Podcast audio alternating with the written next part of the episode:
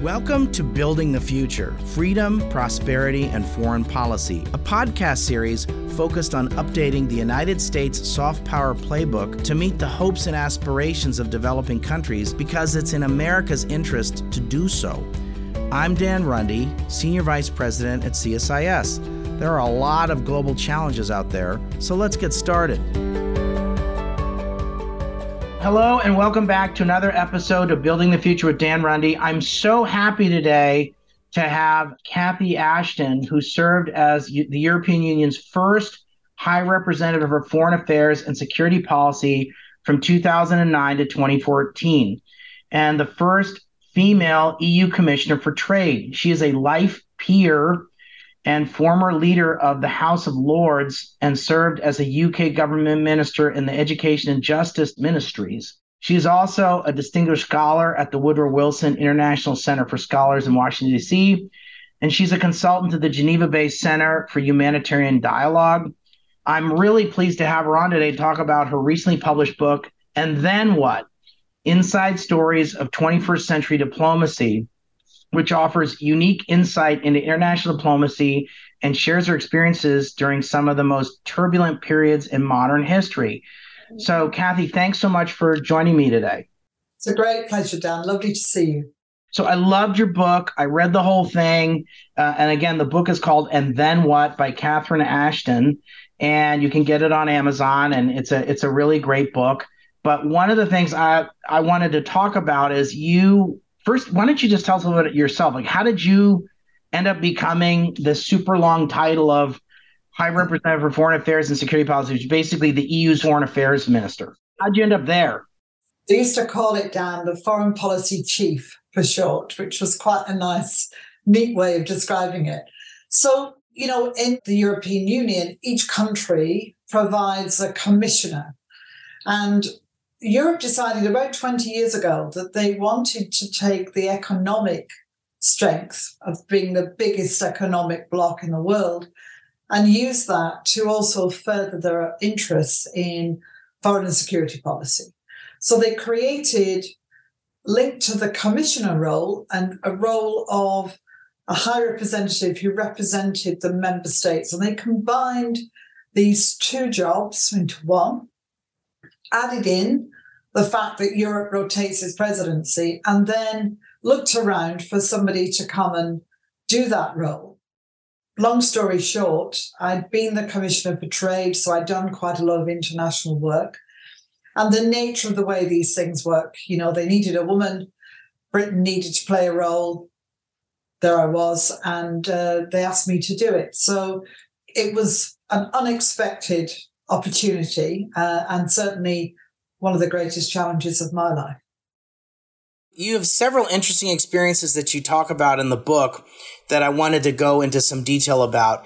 You played an unusually significant role trying to broker a different kind of a relationship between Serbia and Kosovo. Frankly, it's really a case study out of getting to yes by Fisher and Ury on negotiations. If it's not a case study at, at the Ken- Harvard Kennedy School, it ought to be because it's really quite interesting. And the, and the details you get into are really quite interesting. And just, just that chapter alone is worth the purchase of the book. The book is again called And Then What? So Cathy, tell us a little bit about how did you end up having this unusual role trying to do diplomacy between Serbia and Kosovo and why were they interested in having you use your good offices to help them? So, and, and, by the way, Dan, getting to yes was I've got a first edition. I bought it ah.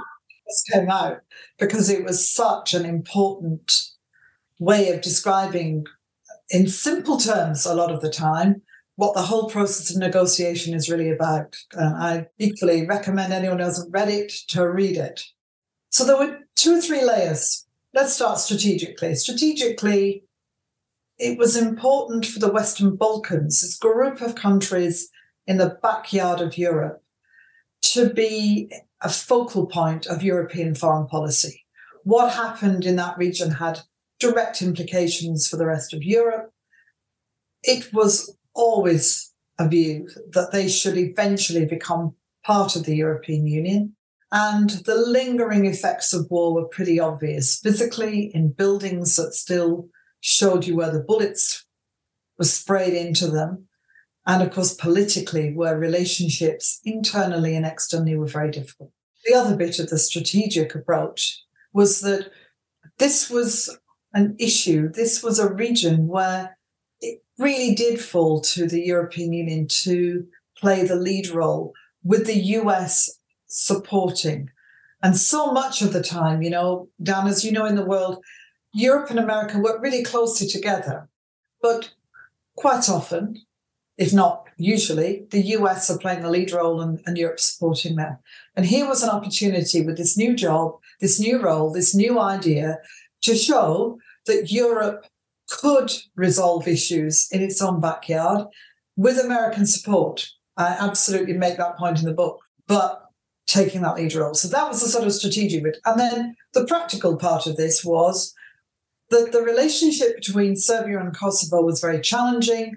Kosovo, a new country by self determination. Serbia saying, no, territorial integrity applies. It's still part of Serbia. And a future for both of them that if it was going to lie in the European Union means or meant they had to resolve this issue in the end.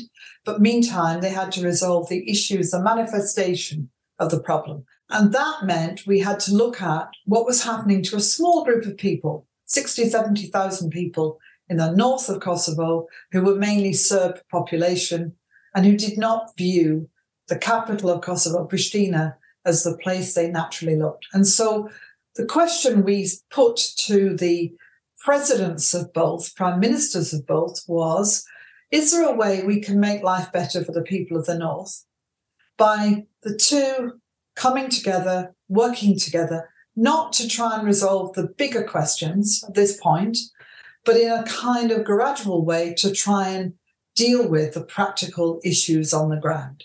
And the practical issues were about who are the police force? How does the justice system work? What is the relationship of people in terms of where do they look for their governance and government as opposed to where they might look for the history and culture and language. And we invited them to come and sit in my office, two prime ministers, two translators, myself, and an amazing Italian diplomat. Six of us sat for many sessions, uh, about 150 hours of sessions, some of them 14 hours in length, to simply work through some basic propositions. And last point, to give people a sense of what those were, we would ask them questions, which was, how do you get a representative, not an ambassador, but a representative in both capitals to whom you can go to talk about problems you've got with the other. So Kosovo put a representative in Belgrade, Belgrade put a representative in, in, in Pristina in Kosovo, and that allowed them to have a point of reference directly for different and difficult problems. And it was practical things like that. The reason they did it was because they both saw their future in the European Union. They both felt that pull of soft power to come to the EU, to feel that this was going to help them get in.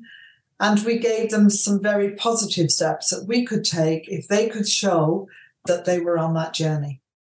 Yeah, I think it's really important, especially for listeners in the United States that don't understand that joining the European Union is a very, very, very attractive proposition. And so Serbia probably would not have engaged in these negotiations, and perhaps Kosovo wouldn't have engaged in negotiations if they didn't think that down the road they were both going to be able to enter the European Union at some point. Is that fair? It is fair. And also, if you're going to do something difficult with your population, and for the people in Kosovo, you know, Serbia was the was the enemy that they had suffered terribly at the hands of Serbia, and for Serbia, the, the Kosovars who had decided to leave Serbia to create their country had had abandoned them, and they didn't feel that was appropriate. So this was not an easy situation. The two prime ministers had never met when they came to my office. Rather, they'd conducted, if anything, between the two um, their their sense of of being disunited, of being disconnected, of being enemies in the airwaves and, and beyond. And so it was a huge deal. And if you're going to do something that is so challenging for many people to understand, you've also got to show them that it's worth doing it. And the worth doing it was this will help us get into Europe. So the other thing that I found interesting was some of the offhand comments by the then prime minister of Serbia who said, I travel the world and all people want to talk about is Kosovo. I'm sick of talking about it. So it was interesting that there were, in addition to some, let me call it the pull factor, perhaps Serbia and Kosovo had sort of visions of what they wanted for their countries in the future that weren't just tied to sort of their country brand about, say, the Serbia Kosovo war. Is that is that a way to describe it? Well, that's right. I think they were surprised too that the level of interest of what we were doing. I can remember someone from State Department sending me a press cutting from a newspaper, I think in Sierra Leone, about the meeting of the two sides. And it was amazing to see how much countries, you know, governments, leaders were looking at what was happening here. And I think that surprised them. It certainly surprised me that, that there'd been so much interest. It was partly because it was incredibly brave for both of them to be prepared to come and do that.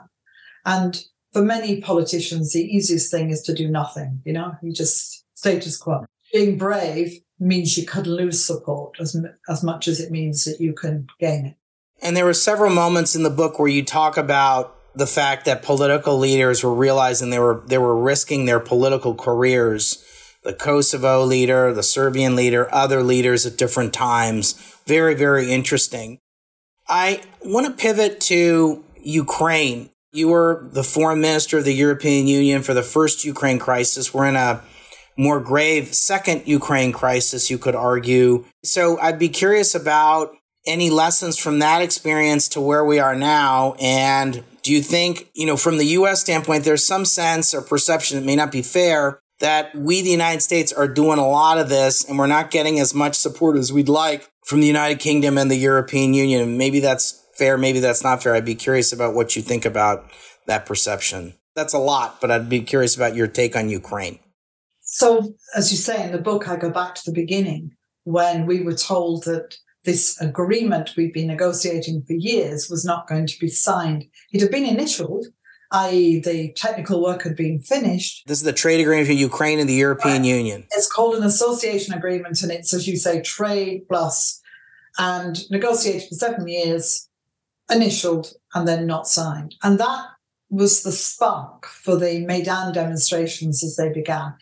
And, you know, Dan, I was there, it was freezing temperatures. There were families, there were people singing, there were lots of people from all walks of life gathering together to say, actually, we want the future that you promised us, which is to have a strong relationship with the European Union. We know that Russia is next door. It's not unimportant to us, but we want this relationship with the European Union. I think there are a number of lessons from that early time. The most obvious one from a European context is diversification of energy supply. And that was something that we'd been kind of talking around in Europe for a long time. But, you know, 28 as it was then, sovereign states have got to agree on proposals. There were differences of opinion on what kind of energy should be in the lead. You had France with nuclear power, you had Germany which after Fukushima had decided definitely not. Lots of differences, lots of different levels of reliance, and a view that it was important to continue talking to Russia and continuing to find ways to develop a relationship with Russia. So, lesson number one energy diversification. Big issue needs resolving because there are lots of places where we might have reason to be concerned where we get our energy supply. Number two, I think recognizing much more when we're not moving forward with a country, i.e., Russia. I was in Ukraine just before the pandemic, just locked it all down. And we were talking then with Ukrainian people about how challenging it was in Donbass. Nothing had changed, it had got worse. And we've got to move away from the idea that a frozen conflict is a good thing, i.e., that we can live with it we shouldn't have been living with what had happened already. And I think third, just being smarter about the fact that we might think it would be inconceivable for war to break out in Europe again. My goodness, history should tell us that it's remarkably often that that is the case. So lots of lessons, I think, to learn from that. In the context of what you were asking about the UK and the EU, well, the UK feels very passionately that it is fully behind Ukraine. There is absolute cross party agreement on that politically, strong view from the population in support of the people of Ukraine. And that's manifested too, I think, in financial uh, and weapon support. EU would feel the same. Having said that, it's always the case that for the US EU relationship, one of the great tensions, because sometimes tension is a good thing, is about pushing Europe to step up more to take responsibility on defense and security issues. We saw that with NATO. People blame President Trump. JFK did a great speech way back about the importance of Europe taking more responsibility for its own defense and security. So there is a sense in which that that should be pushed even more, and it plays into something that when I was uh, at the EU was a big issue, a big kind of question mark, which is is the EU a payer or a player? That was particularly relevant in other parts of the world, but it, it's something that really we need to kind of always think about. Important to put resources behind things. No question, Europe is fully engaged in trying to support Ukraine financially and will be there for years to come because that's the nature of how the EU operates, but also developing and strengthening its political approach that it can be a real partner in resolving issues, in negotiations, in the kind of work that we started way back when I was in the EU. Let me just pivot to my last topic. Again, we're talking to Cathy Ashton, and it's about her new book, And Then What? It's interesting. I like the book very much. There's not a lot on China. Now, at the time when you were the equivalent of the foreign minister of the European Union, I think Europe's relationship and the UK's relationship and the US relationship with mainland China was perhaps more benign, I guess, or less complicated. Uh, and I think we're in a much more complicated place. Could you just talk a little bit about how you see China? If I said China, the EU, China and the United Kingdom, discuss, what's your reaction to that? Yeah, I mean, there's there's plenty of things not in the book. It's either because I ought to write another one, or you have to kind of choose where you go. But you're absolutely right to point out the importance of China as a backdrop to this. So my my relationships with China were really interesting in that time period. Uh, first of all, because the EU did have uh, strong links with China economically for obvious reasons. So as trade commissioner, I'd been to China a number of times in a positive and a kind of negative way. We were looking at strengthening trade, trying to deal with intellectual property questions, which were a big question mark at that point, but it was a less complex relationship. But within it, we were already seeing one of the difficulties that I think is still true, and it's not just a European problem. I think it's broader and bigger than that, which is trying to work out exactly what this relationship is. Economically, it's intertwined, it's important, it's something that has potential in both directions. Politically, it's really challenging with notable exceptions, like trying to get China engaged on the biggest question of all, which is climate change. We found it difficult to engage with them politically. But Dan, one of the things I do talk about in the book is, of course, the Iran negotiations, where China was a partner. And anyone who thinks that they didn't play a role, well, you need to read the book, but also they were very much part of the discussions and part of the debate and quite prepared to work as collaborators with what we call the P5 plus one, the five permanent members of the Security Council, together with Germany to represent the three big European countries, France, Britain, and Germany, who are party to the talks as well. And I think we are still really grappling with how to make this relationship work. In the UK, you know, we had this kind of golden age period 10, 12 years ago that's, of course, changed dramatically. It's, cooled off dramatically. Uh, and now is much more about trying to manage a difficult relationship with China. But there's a lack, I still think, of a really strategic approach across certainly Europe to try and look at what that means. And that essentially allows China to continue to talk bilaterally or in different groups of countries and not for us to have this common view and common approach that I think would be much more effective. Well, look, Cathy, this is great. I really appreciate the time today. I want to encourage people to go out and read And Then What by Cathy Ashton. You can buy it at Amazon. You can buy it online. I encourage you to do so. Thanks, Cathy, for the time today. Thank you, Dan, very much. If you enjoyed this podcast, check out our larger suite of CSIS podcasts from Into Africa, The Asia Chessboard, China Power, AIDS 2020, The Trade Guys, Smart Women, Smart Power, and more. You can listen to them all on major streaming platforms like iTunes and Spotify. Visit csis.org/podcasts to see our full catalog